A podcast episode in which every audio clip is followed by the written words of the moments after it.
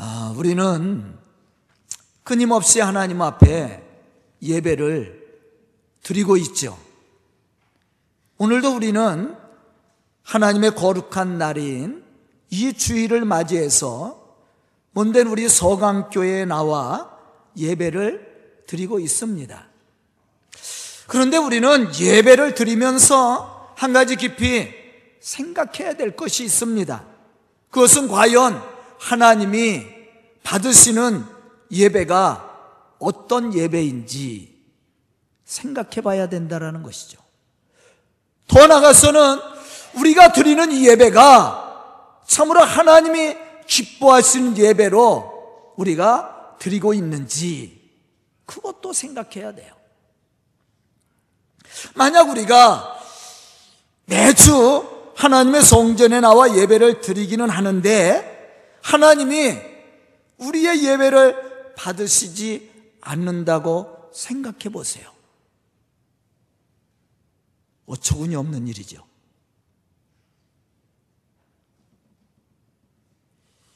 창세기 4장 5절에 보면 가인은 자신이 농사지은 소산물을 제물로 삼아서 하나님께 제사를 드렸습니다. 그런데 하나님은 가인의 제물을 받으시지 않았다라는 거예요. 그때 가인은 어떻게 표현했어요? 하나님이 자신이 드렸던 그 제물을 받지 않았을 때, 제사를 받지 않았을 때, 몹시 분함을 느꼈다. 그렇게 표현하고 있어요. 지금 우리에게 이러한 일이 생겼다면 우리는 하나님 앞에 어떠한 표정을 짓겠습니까? 우리도 가인처럼 마음에 분한 마음을 느끼고 하나님 앞에 불평하고 원망하겠습니까? 만약에 그렇다면 우리의 예배는 하나님이 받으시지 않습니다. 만약에 우리가 신앙이 있는 사람이고 믿음이 있는 사람이고 하나님의 은혜 속에 사는 사람이라면 하나님이 우리의 예배를 받지 않으셨을 때 이렇게 마음에 분함을 느끼는 것이 아니라 왜 하나님이 내 예배를 받지 않았을까? 우리 스스로를 돌이켜봐야 되는 거예요. 우리가 예배를 드렸음에도 불구하고 하나님이 우리의 예배를 받지 않았다면 우리가 분한 마음을 가지고 하나님 앞에 불평할 것이 아니라 내 스스로를 되돌아봐야 된다라는 거예요. 왜 하나님이 내 예배를 받지 않았을까? 우리 스스로를 되돌아봐야 되고 하나님 앞에 회개해야 되고 다시 온전한 예배를 드릴 수 있도록 믿음의 결단을 해야 된다라는 거예요.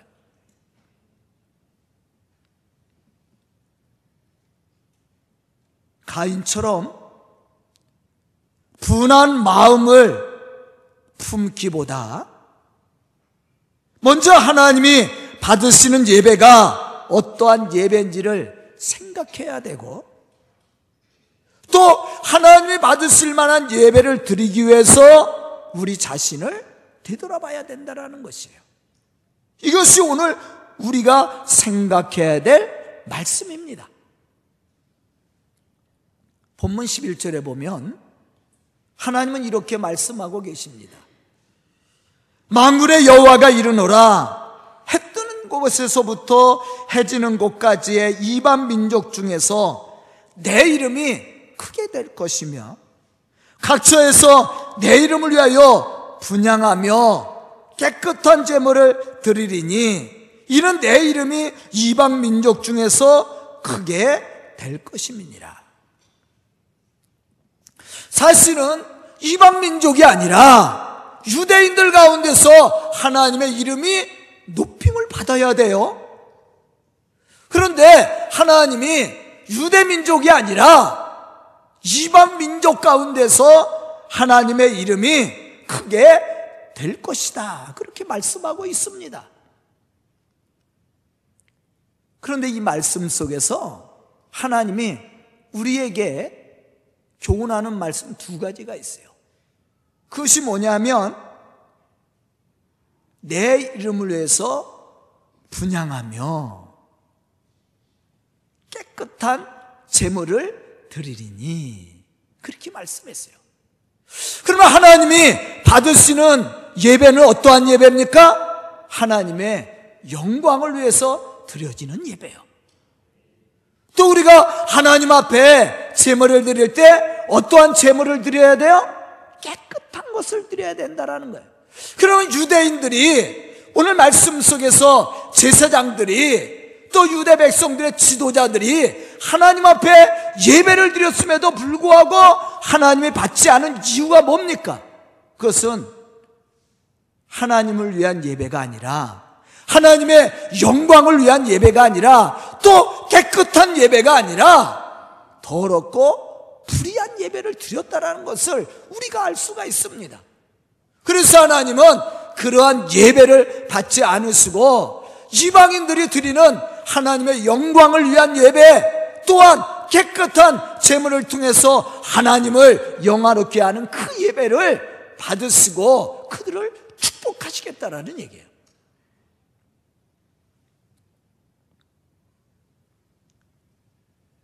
우리는 하나님 앞에 예배 드릴 때 어떠한 마음과 자세를 가지고 예배를 드리고 있습니까? 이거 중요한 거예요.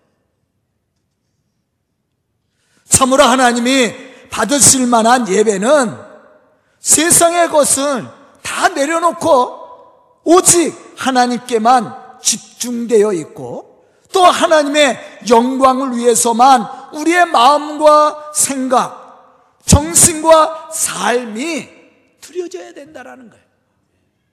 하나님 그 예배를 원하시는 거예요. 다시 말하면 우리를 창조하시고 우리에게 새 생명을 주시고 우리의 삶을 인도해 주셨을 뿐만 아니라 우리를 축복하시는 하나님에 대한 기대를 가지고 최고의 마음과 예물로 하나님을 공경하는 것을 말합니다. 이것이 하나님이 받으시는 예배. 시편 24편 3절로부터 6절에 보면 이렇게 말씀하고 있습니다. 여호와의 산에 오를 자 누구냐? 그의 거룩한 곳에 설 자가 누구인가? 손이 깨끗하며 마음이 청결하며 뜻을 허탄한데 두지 아니하며 거짓 맹세하지 아니하는 자로다. 그는 여호와께 복을 받고 구원의 하나님께 의를 얻으리니 이는 여호와를 찾는 족속이요 야곱의 하나님의 얼굴을 구하는 자로다. 우리가 하나님의 성전에 나와서 많은 예물을 바치고 많은 시간 예배를 드린다고 해서 하나님이 허락하시는 복을 받는 게 아니야. 다윗이 고백하고 있듯이 하나님 앞에 정직하고 깨끗하며 정결한 예배를 드리는 자가 하나님을 온전히 예배하는 자요 또 하나님의 구원과 축복을 받고 누리는 사람이에요. 그럼 우리가 어떠한 신앙의 모습을 가지고 예배를 드릴 때 하나님이 받으시는 합당한 예배를 드릴 수 있을까? 두 가지만 제가 이야기할 겁니다.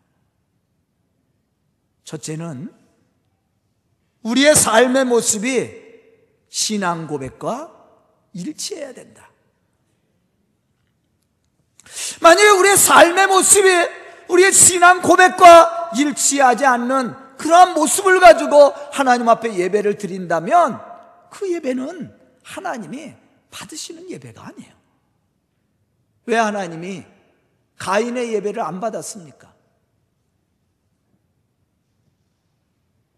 그의 고백과 삶이 일치하지 않았습니다.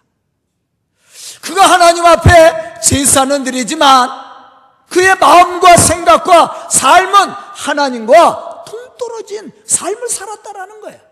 그렇기 때문에 하나님이 그의 제사를 받지 않았을 때 그가 마음에 분노를 느낀 거예요. 분함을 여긴 거예요. 만약에 가인이 하나님이 주시는 은혜 속에 하나님이 주시는 축복 속에 살았다면 하나님이 제사를 받지 않았다고 해서 그가 마음에 분한 마음을 가졌겠습니까? 오히려 자기의 잘못된 것을 회개하고 하나님의 은혜를 구해야 되는 것이 온전한 신앙의 모습이 아니에요? 그런데 그렇지 않았다라는 거예요. 다시 말하면 입술로만 믿음을 고백하고 입술로만 하나님을 찬양하는 것이 아니라 우리의 삶의 현장 그 자체를 예배의 현장이 될 수 있어야 된다라는 거예요. 그게 온전한 예배야. 다시 말하면 우리의 삶을 드리는 예배입니다. 그게 온전한 예배예요. 그게 하나님이 받으시는 예배입니다. 그러기 위해서는 먼저 우리의 죄를 하나님 앞에 고백해야 되고 우리가 죄를 미워해야 돼요. 더욱 중요한 것은 우리의 삶을 하나님의 말씀으로 무장시키고 순종하며 살아가야 된다라는 거예요. 오늘 보면 말씀해 보면 왜 하나님이 이스라엘 백성들을 특히 당시 종교 지도자들을 책망하고 있는지를 우리가 생각해야 됩니다. 이유는 그들이 하나님의 넘치는 사랑과 축복하시는 은혜를 받고 살고 있으면서도 그러한 은혜를 깨닫지 못하고 오히려 하나님 보시기에 거짓되고 위선된 삶을 살고 있었다는 데 있습니다. 말은 거룩한 백성님을 고백하고 또 하나님 앞에 온갖 것을 드리고 고백은 하는데 그들의 삶의 중심에는 전혀 하나님이 계시질 않아요. 세상 욕심과 탐심으로 가득 차 있습니다.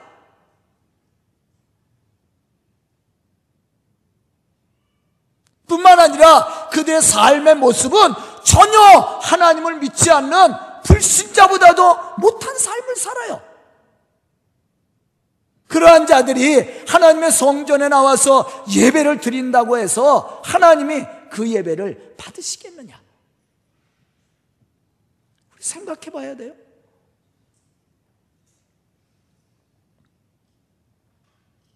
본문 6절에 보면 시작하는 말씀 속에서 우리는 이러한 사실을 발견할 수 있습니다. 하나님은 이스라엘의 종교 지도자였던 제사장들을 부르실 때 이렇게 부르고 계십니다. 내 이름을 멸시하는 제사장들아. 여러분도 보세요.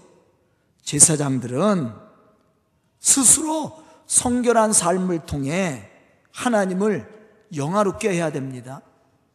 더 나아가서는 그러한 성결한 삶을 통해 백성들을 깨우치고 또한 신앙적으로 이끌어야 될 중책을 맡은 사람들이에요. 그런데 하나님이 그 제사장들을 부를 때 뭐라고 불렀냐면 내 이름을 멸시하는 제사장들아 그렇게 불렀다라는 거예요.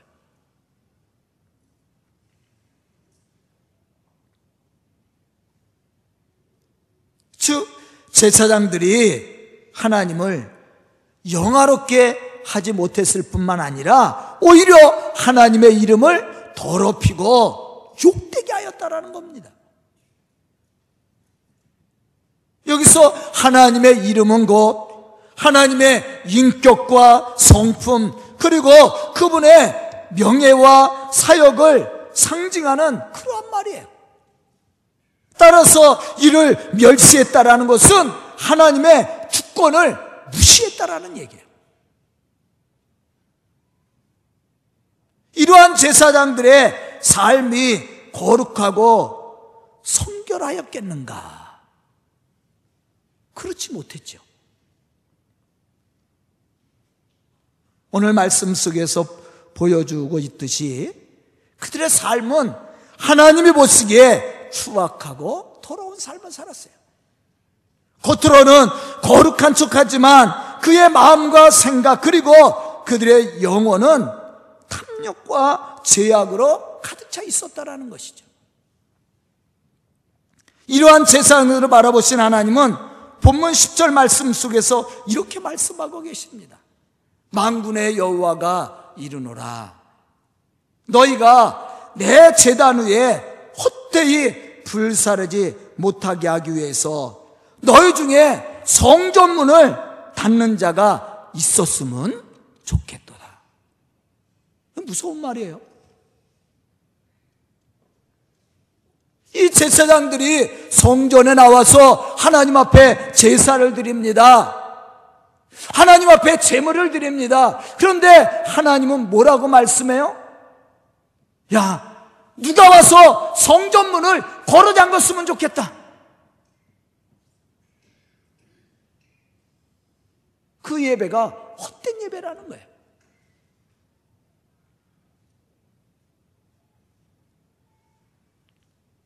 이사에서 1장 10절로부터 12절에 보면 이와 비슷한 내용의 말씀이 기록되어져 있습니다. 소돔 너희 소돔의 관원들아 여호와 의 말씀을 들을지어다. 너희 고모라의 백성들아 우리 하나님의 법에 귀를 기울일지어다.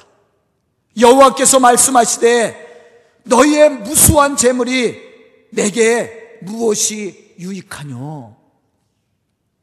나는 순양의 번제와 살찐 짐승의 기름에 배불렀고 나는 숫송아지나 어린 양이나 순염소의 피를 기뻐하지 아니하노라. 너희가 내 앞에 보이러 오니 이것을 누가 너희에게 요구하였느냐? 내 마당만 밟을 뿐이니라.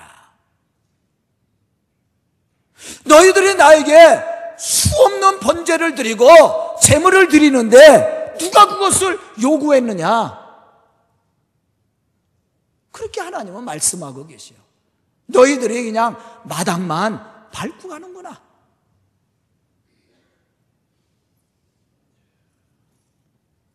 이러한 자에게 하나님은 어떻게 응답하셨습니까? 이사에서 1장 15절에 보면 이렇게 말씀합니다. 너희가 손을 펼 때에 내가 내 눈을 너희에게서 가리고 너희가 많이 기도할지라도 내가 듣지 아니하리니 이는 너희의 손에 피가 가득함이니라. 우리가 기도해도 하나님의 은혜를 구해도 하나님 응답하지 않겠다라는 얘기예요. 왜? 위선된 예배를 드리는 곳에 하나님 역사하겠어요? 하나님은 말씀합니다. 누가 너희들에게 번제를 드리고 번제물을 드리라고 요구했느냐? 야, 숙제, 누가 와서 문을 좀 걸어 잠갔으면 좋겠다. 예배 못 드리게. 그런 헛된 예배 못 드리게 문을 걸어 잠갔으면 좋겠다고 얘기하잖아요.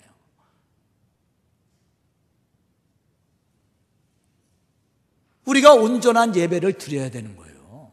하나님이 받으실 만한 예배를 우리가 드려야 우리가 성전에 나와서 하나님이 주시는 은혜를 받고 하나님이 주시는 능력을 체험하고 하나님의 거룩한 역사를 이루어갈 수 있게 되는 겁니다. 교회가 온전한 예배를 드리지 못하면요. 하나님이 분열시켜요. 교회를 쪼개냅니다. 이 사실을 우리가 알아야 돼요. 예루살렘 교회도 마찬가지예요. 하나님의 뜻을 따라 성교하지 않으니까 하나님이 분열시키잖아요. 핍박을 통해서. 지금도 마찬가지예요. 교회가 온전한 예배를 드리지 않고 맨날 싸우기만 해보십시오. 하나님의 성교의 사역을 감당하지 않고 우리가 거룩한 예배를 드리지 않으면 하나님의 교회도 분열시켜요.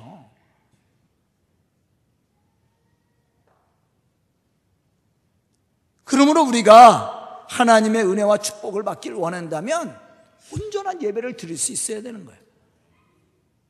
그럼 우리가 어떻게 해야 하나님을 영화롭게 하며 하나님의 마음을 기쁘시게 하는 예배를 드릴 수 있습니까?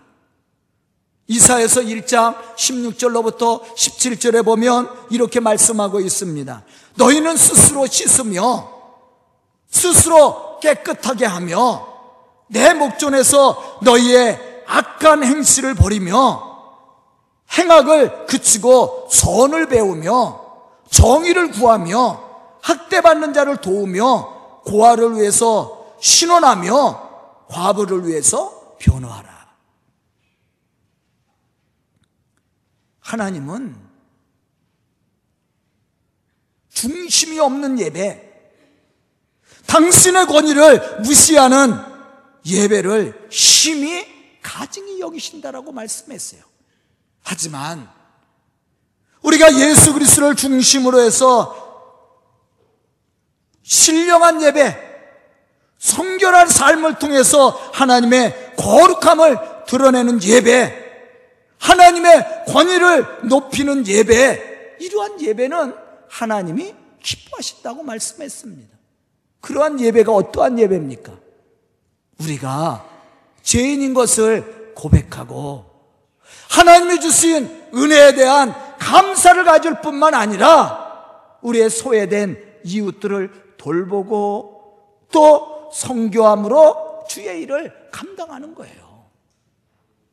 여기서 이사에서 1장 16절로부터 17절에 말하는 것이 뭐예요? 너희의 죄를 벗어버리고 너희가 하나님 앞에 선을 행하며 의를 구하고 학대받는 사람이나 그 당시에 소외된 계층, 고아나 과부는 그 당시에 소외된 계층들이에요.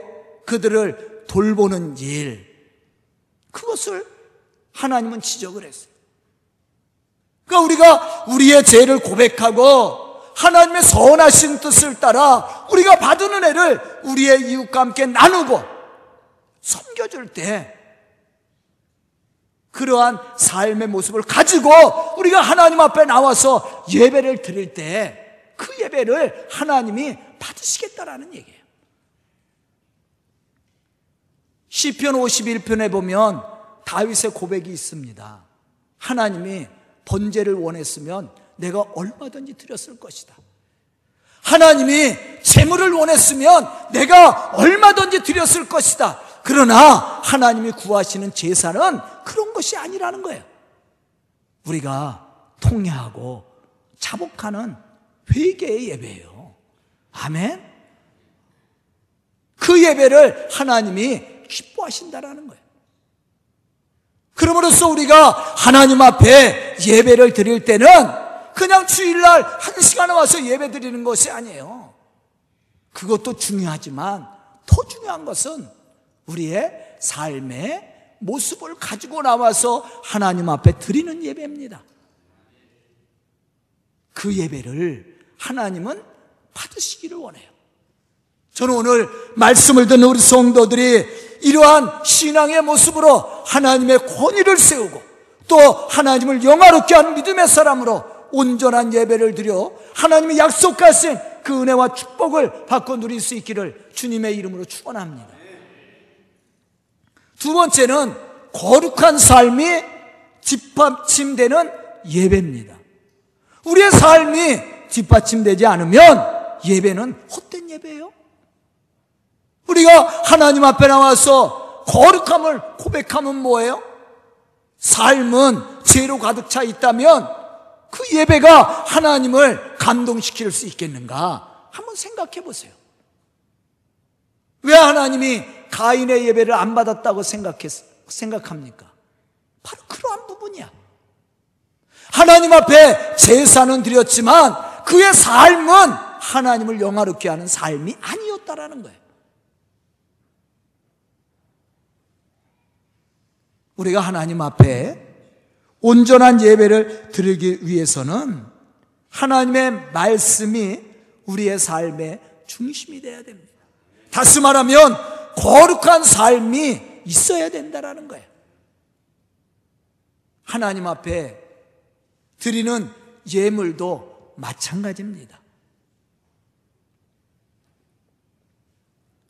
여기서 온전한 예배와 예물이라 하면 무게나 부피나 양을 말하는 게 아니에요.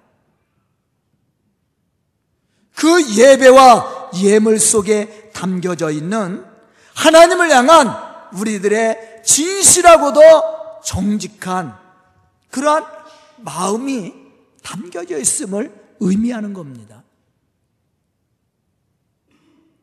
레위기 22장 18절로부터 20절에 보면 하나님 앞에 예물을 드릴 때 어떤 것을 드려야 할지를 우리에게 가르쳐 주고 있습니다.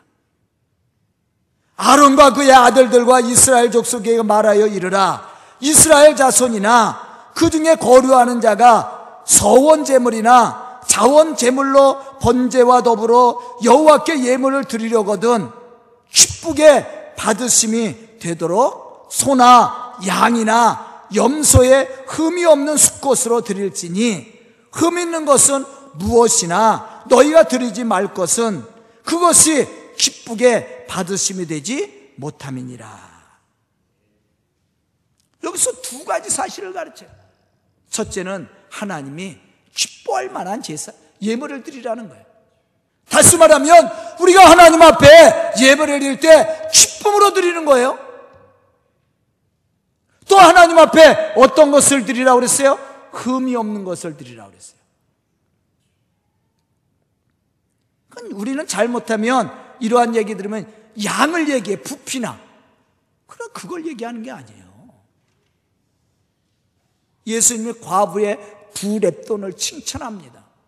그 말씀에 보면 그 옆에서 부자들이 많은 것을 연보계에 넣었다고 얘기합니다. 그런데 예수님은 그들 칭찬하지 않았어요. 과부의 부랩돈을 칭찬합니다. 아주 작은 거예요. 왜 그랬습니까? 과부의 부랩돈은요, 그의 삶의 전부입니다. 그 생명과 같은 거예요. 그래서 예수님이 저 부자들이 드린 것보다 더 많이 드렸다고 칭찬한 겁니다. 우리가 하나님 앞에 예배를 드릴 때도, 우리가 하나님 앞에 예물을 드릴 때도 마찬가지예요.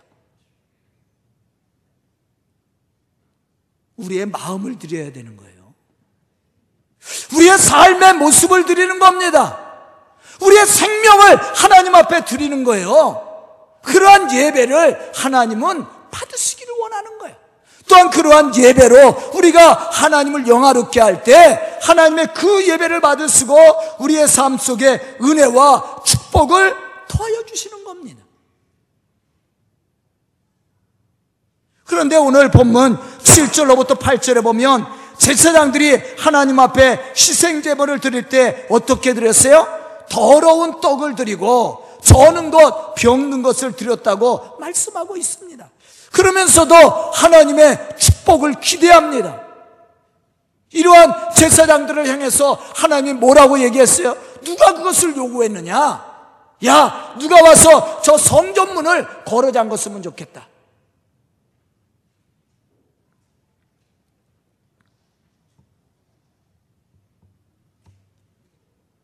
땀 흘려 수고해서 얻은 순결한 떡. 이러한 예물이 하나님을 기쁘시게 하는 거예요.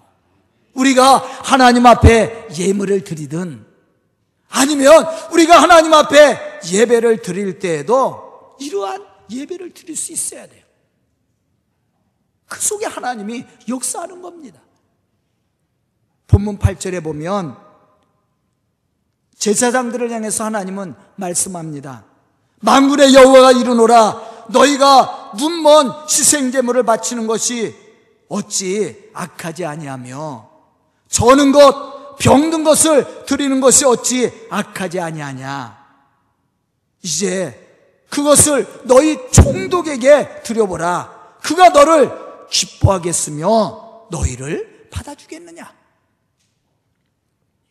우리는 세상에 힘 있는 사람들에게 선물을 할 때 좋은 것 하지 않아요? 요즘은요, 내용물보다 포장이 더 멋있어. 멋지게 해서 갖다 바치잖아요. 그런데 하나님 앞에 예물을 드릴 때 어떤 것을 드리고 있습니까? 우리가 하나님 앞에 예배를 드릴 때 어떠한 예배를 드리고 있습니까? 생각해 봐야 돼요. 참으로 하나님이 받으실 만한 그러한 예물과 예배를 우리가 드리고 있는지 여기서 우리는 하나님이 받으시는 예배와 예물이 무엇인지를 알아야 됩니다. 그것은 우리의 정성된 마음과 거룩한 삶의 모습이에요. 그걸 하나님은 받으시기를 원하는 거예요. 역대상 29장에 보면 다윗이 성전 건축을 위해 준비하는 모습을 발견할 수가 있어요. 그런데 하나님이 다윗을 기뻐한 이유가 뭡니까? 그가 하나님 앞에 기쁨으로 드렸다라는 거예요. 그런데 다윗이 하나님 앞에 제물을 드릴 때 엄청난 것을 드리잖아요. 그런데 다윗이 어떻게 고백해요? 내가 무엇이건데 하나님이 나에게 드릴 마음을 주셨습니까? 하나님이 나에게 주신 것을 내가 하나님께 드리나이다. 야, 하나님 마음 뿌듯하지 않겠어요? 아, 여러분들이 자녀들이 여러분들에게 선물을 할 때 부모님이 아버님 어머님이 나를 키워주시고 이렇게 가르쳐 주셔서 너무 감사하다고 이게 작은 거지만 너무 감사해서 내 선물을 준비했다고 그리고 가져오면 여러분들 뿌듯하지 않아요? 어, 저도 우리 성도들이 아 목사님이 축복해 주시고 목사님이 기도 많이 해 주셔서 우리 가정이 복을 받았어요. 그렇게 고백하면요, 가슴이 뭉클해져요.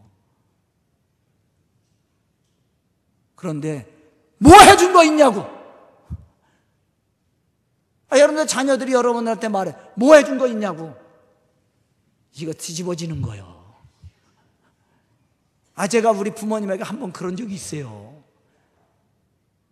한 달 동안 말을 안 하시더라고. 제가 잘못했죠. 저도 그런 적이 있어요. 제가 그냥 매일 가서 빌었어요. 잘못했다고. 사실 부모님이 키워줬으니까 제가 있었지. 제가 어떻게 여기 있겠습니까? 네? 그런데 이 대먹지 못한 놈이 그렇게 얘기를 했어요. 그랬더니 우리 부모님이 화가 나갖고 우리들을 위해서 희생을 하신 분들인데 지금은 그러지 않아요. 작은 일만 있어도 제가 감사 표현합니다. 그러면 뿌듯해 하셔, 이분들이. 우리가 하나님 앞에 하나님의 받으시는 예배는 어려운 게 아니에요.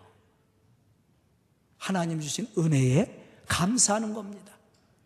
그리고 우리의 삶을 통해서 하나님의 거룩하심을 증언하는 거예요.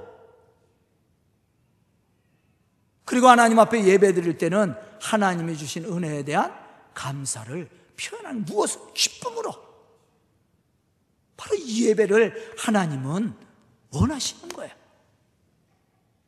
저는 오늘 말씀을 듣는 우리 성도들이 이러한 예배를 통해 하나님을 영화롭게 할 뿐만 아니라 하나님이 부어주시는 그 은혜와 축복을 누릴 수 있는 그러한 예배자들이 될 수 있기를 주님의 이름으로 축원합니다. 기도드리겠습니다. 은혜로우신 아버지 하나님 감사합니다. 이렇게 귀한 시간 허락하여 주시고 저희들 말씀 듣게 하여 주시니 감사합니다. 이 시간 말씀 듣고 결단하며 주의 거룩한 역사를 이루어 나갈 우리 성도들의 은혜 주시고 또한 예배를 통해 하나님을 영화롭게 하며 하나님이 주시는 은혜를 받고 누릴 뿐만 아니라 하나님의 살아계심을 증언함으로 주의 거룩한 복음의 역사를 감당해 나가는 믿음의 성도들이 될 수 있도록 축복하여 주시옵소서. 이 시간 드려지는 예배가 참으로 하나님의 영광을 나타내게 해주시고 또 하나님이 주시고자 하는 은혜가 이 시간 충만하여 우리 성도들 더 많은 감사로 주의 영광 나타낼 수 있도록 축복하여 주시옵소서 예수님의 이름 받들어 축복하며 기도드리옵나이다. 아멘.